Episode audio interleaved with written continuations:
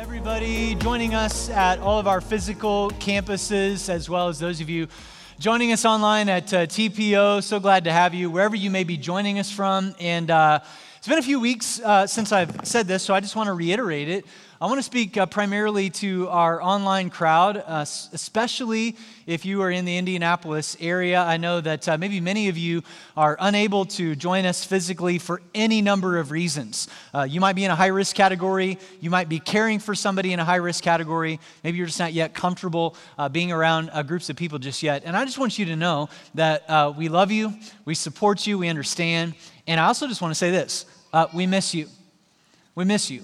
And uh, I know that uh, in this uh, season that we are in, um, we need to be reminded more than ever of just the importance of human interaction and connection. And so, while maybe you're not yet comfortable being physically in the room with other people, uh, I just uh, want you to know that um, I don't want you to disengage. I don't want you to push back from the table.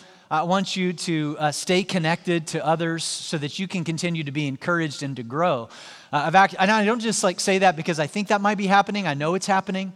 I've had uh, several uh, DMs and emails from people here recently that have just con- confessed to me. They've just said, you know what, uh, like last week's message was the first one I've tuned into in a really long time. And I've actually started to find myself disengaging, uh, and I get it. We're all under a lot of stress. Um, things are emotional right now, a lot of anxiety, even depression. And so, one of the responses to that can be to isolate, to just sort of push away. And I just want to encourage you, we're working really hard on uh, all of the digital capabilities, not just so that you can tune in, but so that you can engage. But you know what? That also goes for you, those of you that are in the room, too.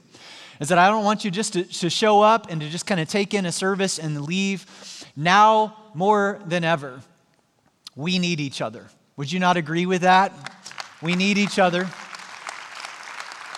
And uh, I know that uh, this has been another emotionally exhausting week as we've just seen one of the most divisive and emotionally charged elections in any of our lifetimes. And uh, I, I just want to draw our eyes upward and remind you of something that is written in Daniel chapter 4. It says that God rules over the kingdoms of men, He gives them to whoever He chooses. And God is in control, all right? He is sovereign. And uh, right now, uh, whether you are, um, as the results of the election have come in, whether you are full of hope or whether you are at a loss of hope, can I just say that that is misplaced hope? And that our hope is in Jesus and in Him alone. We trust that He is sovereign over the kingdoms of men. And uh, I can't think of a, of a better passage to study today than the one that we're going to look at in Luke chapter 6. If you have a Bible or a Bible app that you can go ahead and get there. Just to. Um, recap and catch you up where we are, we are uh, in a series of messages where we are studying the Gospel of Luke. And uh, Luke is one of the four books that begin our New Testaments. Many of you know this uh, Matthew, Mark, Luke, and John. They are um, handwritten accounts written by four different individuals to four different groups of people so that we might come to know and understand Jesus better.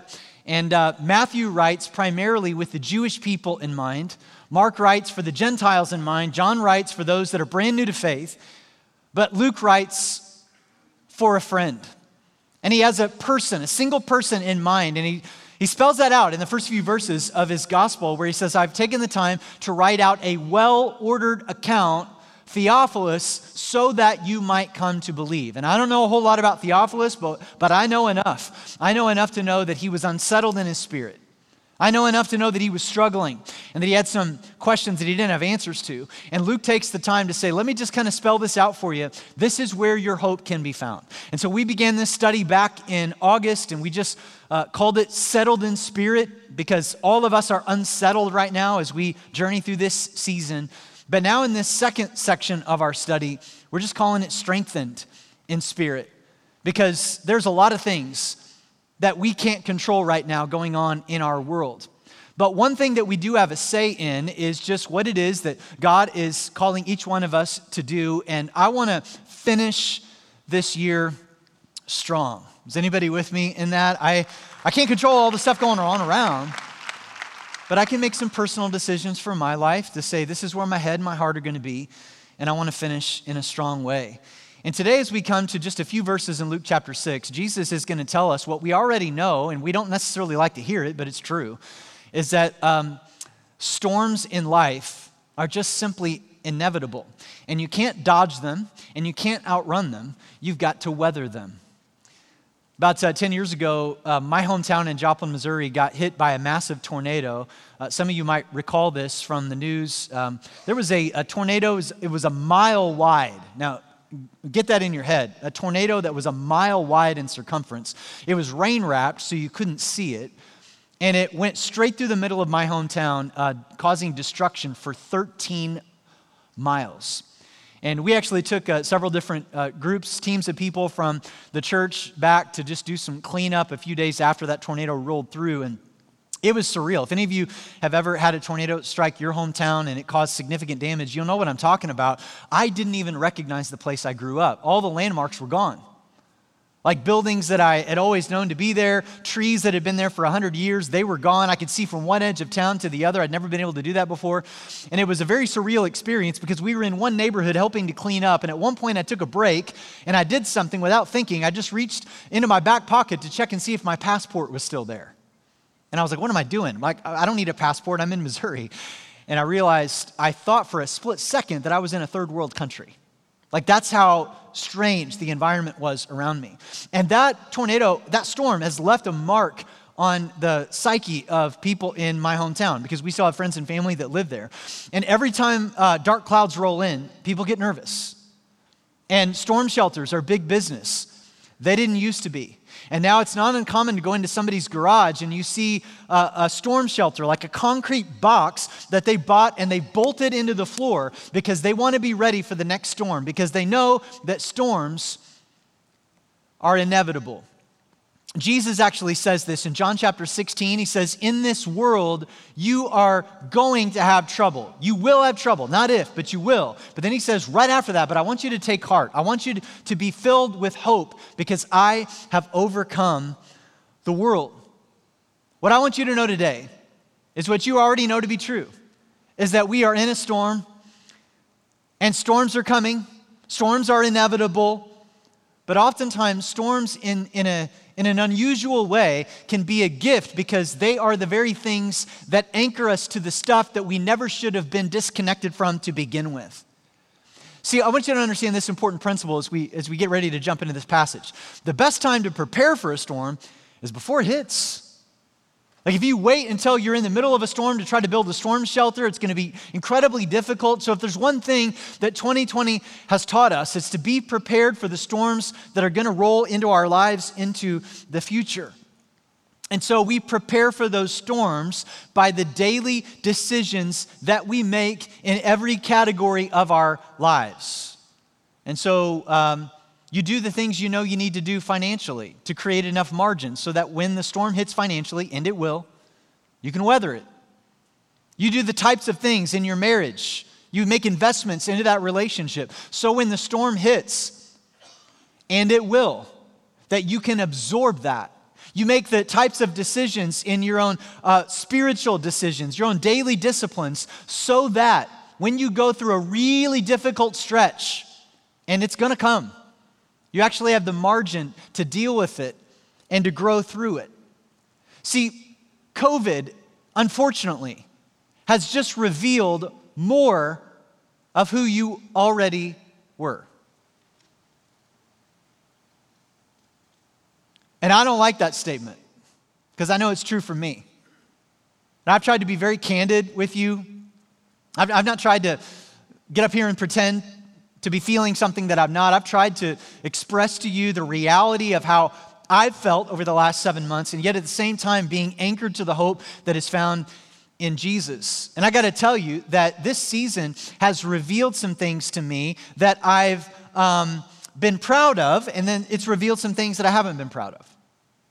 Um, I would say this is true for uh, organizations. I can't speak for you and maybe the, the market that you are in. I'm sure that you have a great deal of expertise and what, that, what is happening uh, during this season. I can speak to, to the church because I've been uh, talking with and meeting with leaders all over the country, even around the world. I was just on the phone uh, with a pastor friend of mine in Germany, just asking him what they are going through. It's very, very similar globally. And I would just simply say that what this season has done is if a church or, or an organization was already healthy and on mission, it's the crisis has just accelerated that, and they're continuing to be healthy and on mission. But unfortunately, if they weren't, it's also accelerated the unhealth. In fact, we're, we're estimating, we don't know for sure, but we're estimating that by the time this is all said and done, there'll be roughly 20 to 30% of churches in the United States that'll close their doors for the last time because it's just accelerated the direction that many were already headed. Can I, can I just simply say the same is true personally? The same is true personally. And now is a, a wake up call for us to maybe make some adjustments, that, that maybe this pandemic has actually been a gift. That God is saying, hey, I've been, I've been knocking on the door of your heart and you haven't been listening. And, and so now I've got a megaphone. C.S. Lewis said the, that pain is the megaphone of God to arouse a sleeping world. And so right now we can make some adjustments. And someone needs to hear this today that even though you're maybe walking through an incredibly difficult time, and there's so much anxiety and so much uncertainty and so much stress, can I just simply say, we, we can be real about all that, and at the same time, please don't despair. Please don't lose hope that we will come through this and out of it, and that God has a plan for this. And I, I, can say it confidently, not because I know the future, but because I know the God of the future. And God's word promises we'll come through this, and history actually shows that we come through this. And every now and then, we just need to tune down the noise of all the, the talking heads and the voices that are constantly inundating us through our devices. And we need to listen to what God is trying to say because He's trying to speak. And we just look at history and we see this. This is just a simple statement we don't hear enough of. Throughout history, did you know 100% of pandemics and plagues end? Did you know that? There has never been a pandemic in history that's gone on and on and on and on. They end usually in about 18 to 24 months. So if history is any indicator, we're about halfway through. And uh, we've got better, you know, therapeutics and medicines now. Did you know that this is not unprecedented? This is a picture from the Spanish flu 100 years ago. There's a group of people. This is in Northern, it's a real picture in Northern California. You got masks. Notice her sign, wear a mask or go to jail. I don't know. Something tells me this has been contentious before. and yet, I don't know about you, but uh, I've never worn a mask in my life until now. And so we'll come through it, we'll come out of it. When you're in the middle of a trial, it feels like it's never going to end. And that's a recipe for despair. And God says, No, no, no, you hold on to hope. But see, this is what we're reminded of as I mentioned to you Daniel chapter 4 just a minute ago that God rules and reigns over earthly kings and kingdoms. God is in control in a world that seems so out of control. And maybe we were addicted to control. And God says, I'm going to pry your hands off that steering wheel. And I'm going to actually put you in a place where you might even be forced to really lean on me like you never have before. So, in the meantime, as we are waiting for God to work out what He's doing in this world, can I just simply ask you this question? And this is for you, to, you and you alone to answer. What are you going to look like on the other side? How do you want to come through this? What, what do you want your life to look like? And even though it's not ideal to start building a shelter when you're in the middle of the storm, it is never too late to start building well. And that's what Jesus is going to communicate in Luke chapter 6, starting in verse 46. He says, Why do you keep calling me Lord, Lord, when you don't do what I say? I will show you what it's like when someone comes to me, listens to my teaching, and then follows it. It is like, so this is an analogy that he's using.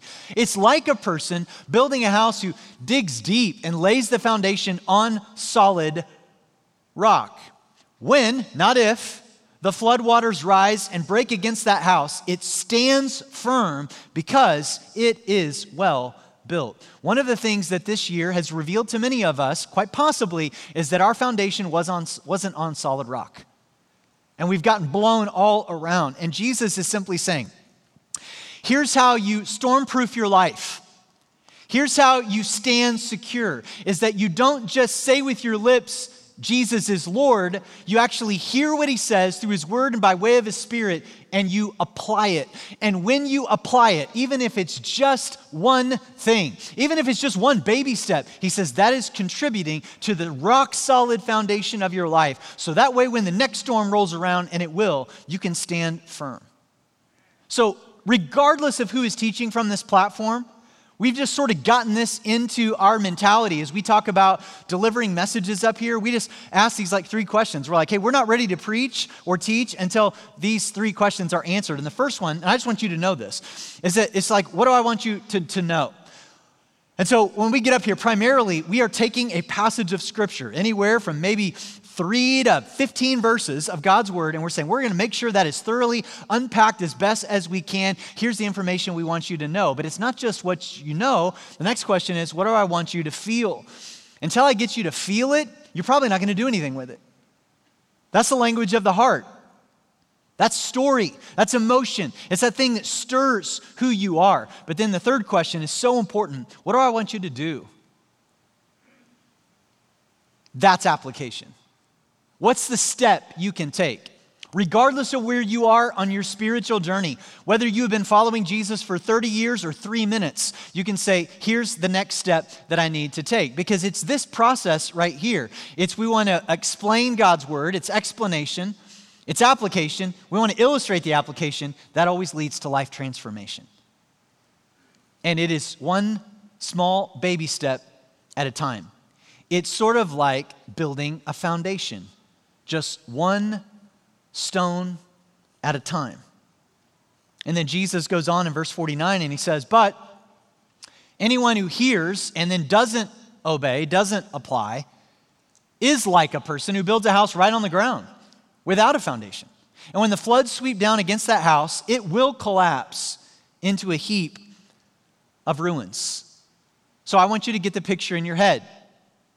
You've got two builders, two houses, Probably a lot of the, the same types of um, uh, supplies that are going into it. They probably look very, very similar. At a distance, they don't look any different. But you get up close and you do some examination. You see that one is at high risk of collapsing in a storm because there is no foundation. And can I just say that a foundation of a house just is so oftentimes overlooked? I mean, I've been over to a lot of people's houses for a meal or to visit with them, I've been over to a lot of people's houses that I've admired. Never once can I honestly say, as I was walking down the sidewalk, that is a great looking foundation. Like, that's just the part of the house I don't look at. Like, I'll look at the paint, I'll look at the shutters, I'll look at the design, French farmhouse, mid century modern, whatever. Like, you, we just admire all that stuff. Doesn't really matter if a storm hits it and the foundation isn't good, it's gone. And the same thing is true for all of our lives. At a distance, on the surface, we might look like we've got it together. We might look like we're doing okay. But how's the foundation? And only you can assess that fully. Only you know yourself better than anyone. How's your foundation? And can it withstand the storms of life? Are, are you cutting corners? Are you overlooking some things you know you need to pay attention to? A couple years ago, I was in our basement at home on a Saturday. We, we have an unfinished basement, and one of the uh, pipes that are pre plumbed for one day when we will finish our basement, um, uh, it started, water started to come out of the top of it. Now, I'm not an expert by any stretch of the imagination, but I know that's not good. And so I called the plumber that they come out later that day. It was, it was January. Uh, it was uh, really, really cold out. And uh, they go out in the backyard. We have a septic tank, and um, he opens up the clean out pipe. It's full of sewage. Once again, I'm not super brilliant, but I know that's not good. And he said, Well, let me kind of snake it and see if there's anything clogging it. So he snakes it, unclogs it all. It kind of goes down a little bit, but he said, This isn't working right. He goes, You, you may need to have your septic tank pumped to see what's going on. And so uh, called uh, that company the next day. They came out, they, they pumped our septic tank, and the guy came up to me and he goes, Hey, you got a major problem, which once again is not usually what you want to hear uh, when it comes to septic tanks.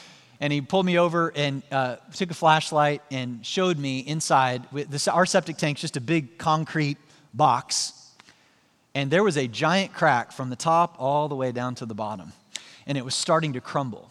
And within the next 48 hours, uh, because he had pumped it all the way down, it started to collapse. And so our septic tank collapsed. That was a fun day. And uh, just kind of creates this like sinkhole in the backyard. And we called the company and haggled with them for a little bit. And they finally said, Well, yeah, we'll, we'll pour another one and get it out to you. It'll be two months though. Uh, that septic tank worked. I don't know how, but it did. Like just this big giant hole, but we had to put like this yellow tape around it so our kids didn't fall into it.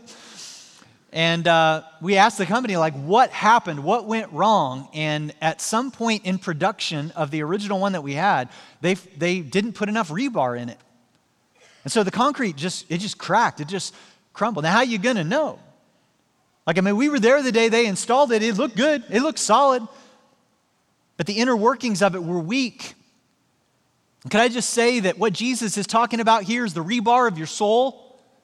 It's these daily decisions that we make that on the, on the surface, we, we look good, we're fine, we're in church, we're, we're doing okay. How's it really going? How's, how are you doing spiritually? How are you doing emotionally? What's really going on inside?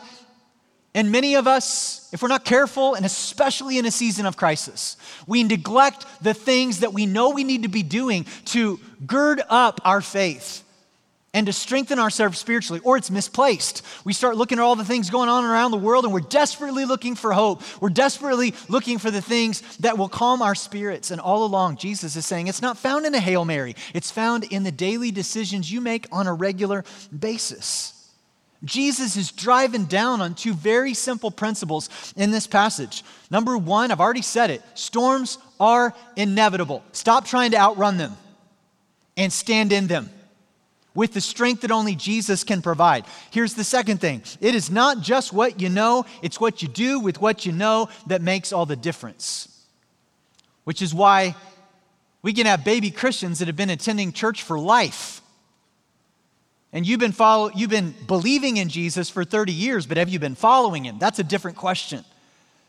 And so Jesus is simply saying, hey, listen, this is not as hard as what you might make it out to be. Just take a very simple thing that I'm trying to say to you today and just apply it into your life. You just take one step in front of the other. Spiritual growth is not a sprint, it is a marathon. It is one right decision after another, and this is not neutral. Your spiritual growth is not passive. You will not fall into growth. You will not stumble into it. You have to make intentional decisions to do it. Now, why don't we? Once again, I can't speak for you, I can speak for me. And that oftentimes, what, the things that I know I need to do, I, I, I don't do it for any number of reasons. And I want to show you this little continuum here. This is actually something that I've not, I, shared it at first service today. I've not shared it with anybody else. Usually when I want to like teach a principle, I'll run it past a few individuals first to see if it's sound, and then I share it with all of you. But today I just decided to share it with all of you and see what happens. All right? So if this doesn't make sense, I'll stop talking about it. But I think that, uh, for, at least in my mind, this is what I've just been thinking about, is that oftentimes what keeps me from growing is this continuum between insecurity and arrogance. And can I just tell you, I'm both and you probably are too. There, there are times in my life where I'm incredibly insecure about things, and times in my life when I am too arrogant about things, and both stifles my spiritual growth. And here's why. Here's maybe another way to say it it's the continuum between being unsure and too sure. And when you are unsure of yourself, when you are unsure of where you stand with God, when you are unsure about your strengths and your weaknesses, what ends up happening is it leads to apprehension. So you don't do the things you know you need to do. But if you are too sure of yourself, that leads to apathy. You're like, I'm good. I don't need to do that. I think that I'm okay. And both paralyzes your personal and spiritual growth. This last week, I was with a group of leaders, and somebody just spoke some words into my life that I really, really needed to hear. He said, You know, Aaron, if you're going to continue to be an effective leader, you've got to strike that balance between being sure of yourself without getting full of yourself. Just because you get a few victories under your belt doesn't mean that's you. And so you've got to redirect your identity. You've got to place it in someone outside of, of you, which is Jesus Christ. Jesus wants you to ground your identity in Him and what He alone has done for you. See, your personal and spiritual growth has to be intentional. You're not just going to fall into it, and you can't do it alone. Which brings me back to one of the first statements out of my mouth today. Please don't disengage. Please don't isolate yourself from others. Even though we may not be able to be physically uh, in proximity like we would like to be, doesn't mean you need to emotionally distance yourself or spiritually distance yourself. We need other people to grow. You need other people speaking into your life. Now, listen, not everybody needs to speak into your life, but somebody does. And it all begins when we just raise up our hand and say, I need help. You need help? How you doing? Back at the beginning of the pandemic in March, I mean, like all of us, that was crazy. And it was surreal. And I remember it was like every day, like I was like in a full-on fist fight, like every not not literally, but emotionally and spiritually. Like I was like fighting for my life. I was like, I, I don't know, I don't know what decision to make next, and I don't know what to how to translate all this information. And I was stressed and I was anxious. I wasn't sleeping very well. My neck hurt all the time. And many of you know this that I'm accountable to a group of individuals here at the church called our elders, our eldership. And simplest way that I can explain who they are and what they do is that they pastor me so I can pastor you. And they came over and got around me and they said, Hey, we're concerned for you. Like, we want you to stay healthy emotionally and spiritually. So, we will pay for you to get counseling. Find a good therapist, find a good counselor, start meeting with them regularly, unpacking what you're going through. And so I did. And I am not ashamed to tell you, like, I've been in counseling uh, regularly for the last seven months, don't have any plans to stop because I kind of like it. And, uh, and then we've said to our whole staff, like, we'll pay for you and your spouses to get counseling because we need you to stay healthy. Like, we, we need you to be emotionally and spiritually on your game because this is a battle that we're in. And if you are too proud to go, here's what I would say like uh, counseling before you're in a crisis, it's called preventative maintenance. Oftentimes, there's people that come into my office and they're like, Can you fix this? It's like, Well, you've been neglecting that for years. I don't know that I can resurrect that. And so don't be too proud.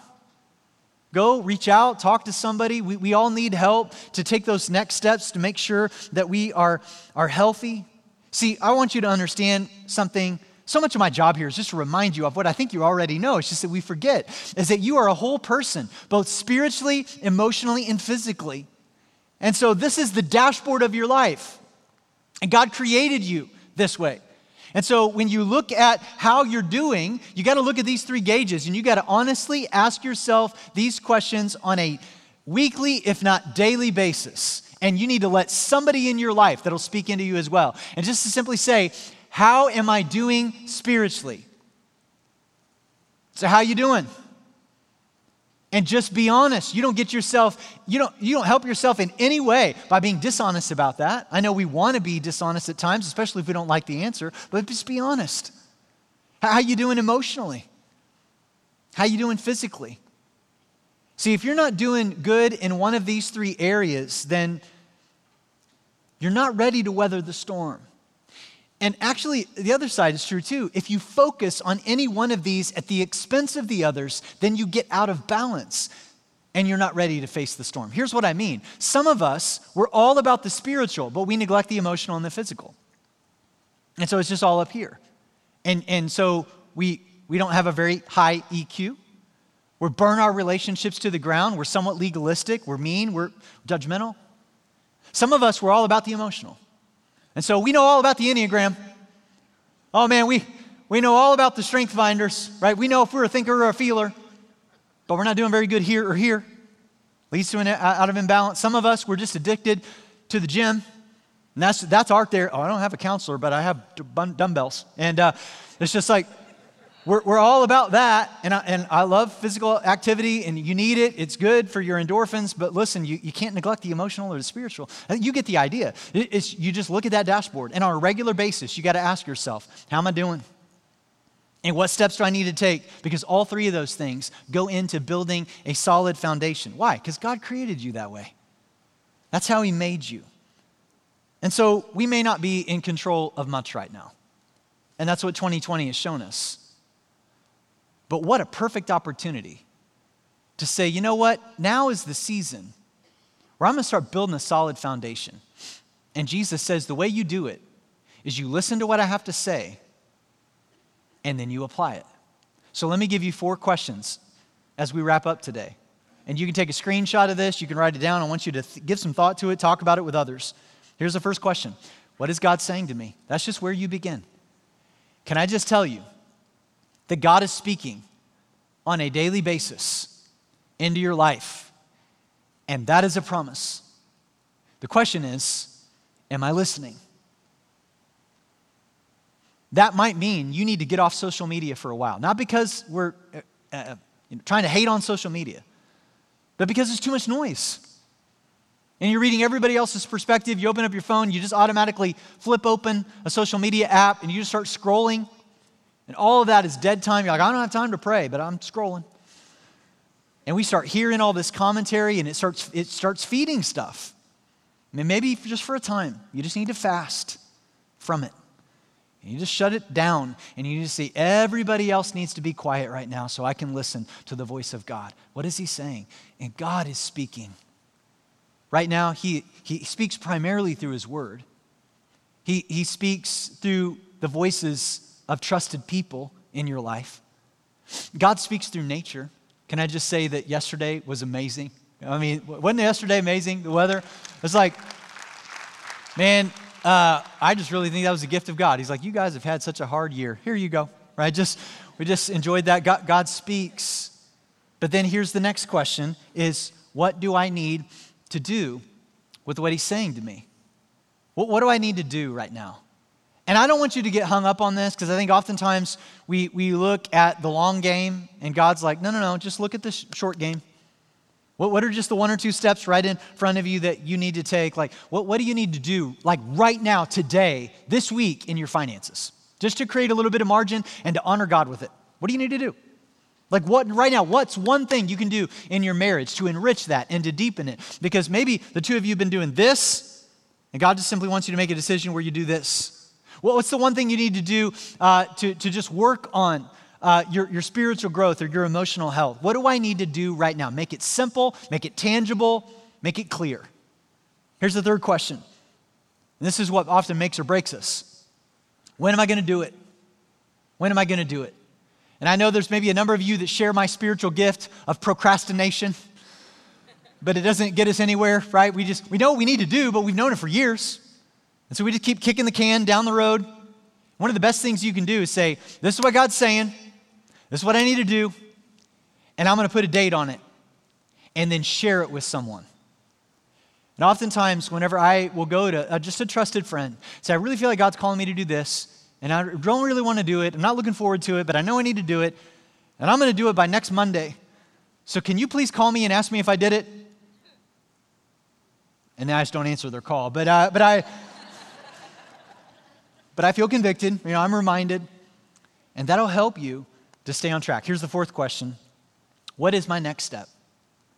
And it's a step. Did you know the most common analogy in the Bible for spiritual growth is walking? It's not sprinting, it's not pole vaulting, it's not the backstroke, or it's not anything super technical. It is just a walk. And I think that's for a reason. Because God just wants you to take your next step. It is so much better than just standing still and saying, when I'm ready to sprint, then I'll sprint. Likely you never will. But if you start walking, it's amazing how much ground you'll cover. And I think that when you're caught in a bind and you don't know what to do and you're in a crisis, the best thing that you can ask of yourself is what is the next best thing that I can do? What is the step that is right in front of me that I need to take? God, would you please make that clear? So, this last week, I uh, was out in uh, Colorado Springs for a couple of days uh, with some other leaders from all over the country uh, in just what's called a leadership cohort. And so, we just got together and we were talking leadership and principles and encouraging each other and praying together. And on Tuesday morning at 7 a.m., uh, eight of us, we went out to hike this, which is the Manitou Incline in Colorado Springs. Now, I don't know if any of you have ever heard of it. I'd actually never heard of it before. Um, but um, it is a uh, one mile hike on these like little railroad tie things, and you kind of see it, where it travels all the way up to the very top. And actually, this is a false summit. You actually get up there and you see you got more to go, which was fun. And the Manitou Incline is it's an, uh, an elevation of about 2,000 feet in less than a mile, a grade of about 60 to 68% in some places. I got another image of it from about three fourths of the way up. If we could go to that next slide. So this is it right here. This is all the ground that we had covered. We're about three fourths of the way through. Now, can I tell you that our group of eight all started off together, and then quickly we started to put distance between ourselves. Some of us were overachievers and they were leading the pack, and some of us were coming down the rear of the pack, and some of us were in the middle. I won't tell you where I was. And, uh, and we sort of spread out and, and uh, we were huffing and because your elevation and your lungs are burning and your calves are burning and your quads are burning and it was like the stairmaster that never ended. And there were multiple times when i would stop and i would just be like man this was a stupid idea. And and, and I'm like looking behind to kind of see how far I'd come, and I'm looking up to see how far I had to go, and it was almost just crushing to my soul because I was just like, is there a trolley? Like, can, is there a cable car? Can we go, like, the elevator somewhere to get me up there? And, and, and it, there were a few moments, and, I, and uh, honestly, it was more mental than physical. And it was as if the Spirit, and I got, I was all by myself at one point. Actually, this is one of the guys in our group. We were just all distanced. And it was just this thing where the Spirit of God was like, Aaron, this is a lot like 2020. And I'm just like, I just wanted to end. He's like, I know you do. How do I get up there? Just take your next step. And if I got too overwhelmed thinking about how far I had to go, I probably would have just sat down and been done with it. But I stopped looking up there and I started just looking right there. And I started just counting it down. I was just like, one, two, three, four. One, two, three, four. And I just started eating away at it little by little by little. And the group of us, as we're going up, the guys up front would turn around, hey, you guys got this. Come on, keep going.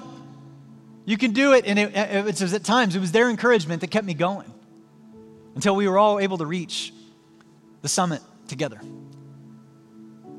I just so desperately want to encourage you today to keep walking. And we look at the, summit we think, look how far we have to go and when's this going to end and where's God at and what, what's happening in the world. And can I just tell you, stop, stop looking at how far you have to go and just start looking at the few steps in front of you and just take your next step. So before we end our time together today, in the quietness of the moment, could you just simply ask God, God, what is my next step? And would you give me the courage and the strength to take it? And for some of you, that next step is something financial. Some of you, that next step is your marriage, it's your relationships. Some of you, that next step is your emotional health. Some of you are like, you know what? Okay, I cry uncle, I need to get some counseling. Well, counseling didn't work. Well, okay, I'll find a different counselor because I can't do this on my own. And I just want you to keep walking and keep taking a step and know that you got friends and family. We might be a little bit distant right now from each other physically, but not emotionally and spiritually. Man, you keep going. You keep going because eventually you'll turn around and see how far God has brought you. Maybe today, your next step is to just simply reach out and say, I want to know more about what it means to follow Jesus. Oh man, and if that's the case, you just simply text Jesus to 87221 and fellow climbers would love to come around you and help you take that next step. Hey, would you stand to your feet? In all of our locations, if you're comfortable at home, standing to your feet, just in solidarity and unity with the rest of your church family. And let me pray. Lord God, we come to you right now. thank you so much for your goodness and your grace. And forgive us when we forget that you are sovereign over the kingdoms of this earth and you give them to whomever you please. And God, you are in control of pandemics and you are in control of the economy, and you are in control of government, and you are in control of all the social division that we see around the world. And we desperately need you to heal us and bring unity among us. God, we understand now so clearly that we are in a storm. Storms don't last forever, but they are inevitable. And so, God, we want to build well. God, help us to take the next step that we know we need to take by listening to your voice, drowning out all the others and then actually taking a step of obedience to do what you've told us to do. So, God, would you please encourage us? Would you please bring hope into our despair? Would you please strengthen us to do what we know we need to do today by the power of your Spirit? And so now we lift up our voices. We cry out to you, the only one who deserves our recognition, honor, and praise. And we ask this in Jesus' name. And fellow climbers said together,